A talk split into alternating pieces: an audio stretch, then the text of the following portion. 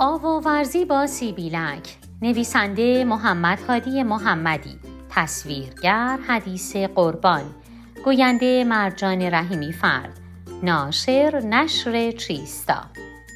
بچه های عزیز و دوست داشتنی در بخش چهارم داستانک اول قرار هست آوای یک ماشین رو با هم یاد بگیریم. چه ماشینی؟ راهنمایی؟ یه ماشین خیلی بزرگ.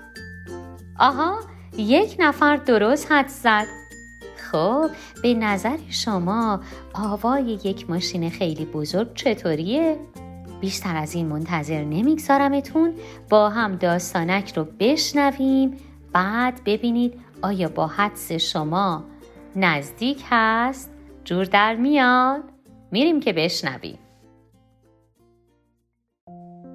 بخش چهارم داستانک یکم اکنون وقت آن است که سیبیلک و بچه گربه ها به شهر بروند.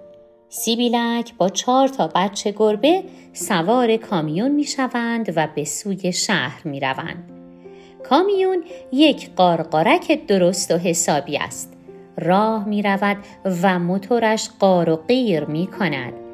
سیبیلک پشت فرمان کامیون نشسته به بچه گربه ها که پشت کامیون و لابلای هندوانه ها نشستند می‌گوید کامیون ما صداش چیه؟ بچه گربه ها می‌گویند قارقیرکه قارقیرکه. بیا می‌گوید مال ونکه. بچه گربه ها میخندند سیبیلک هم می‌زند روی بوق.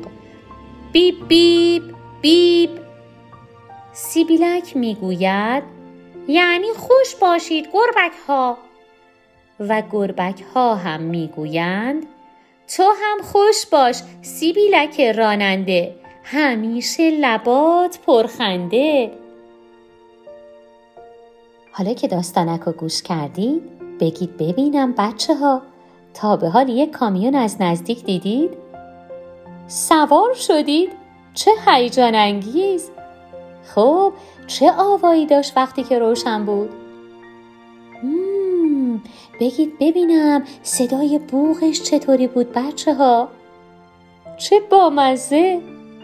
خب حالا اونایی که کتاب رو دارن بگن ببینم بچه کامیون داستانک ما چه رنگیه. بچه گربه ها کجاش نشستن؟ راننده کامیون چه کسیه؟ مرسی بچه ها مرسی که با دقت گوش می‌دید. با دقت نگاه می‌کنید وقتی که کتاب پیشتون هست. تا داستانک بعدی به خدا میسپرمتون خدا نگهدار. آوای کتابک کاری از مؤسسه پژوهشی تاریخ ادبیات کودکان. آوای کتابک بانگ ترویج است و ترانه بانگ قصه است و افسانه برای دسترسی به محتوای صوتی آوای کتابک می توانید به کانال تلگرام آوای کتابک و سرویس های پادکستی همچون Apple Podcast، Castbox و ناملیک مراجعه فرمایید.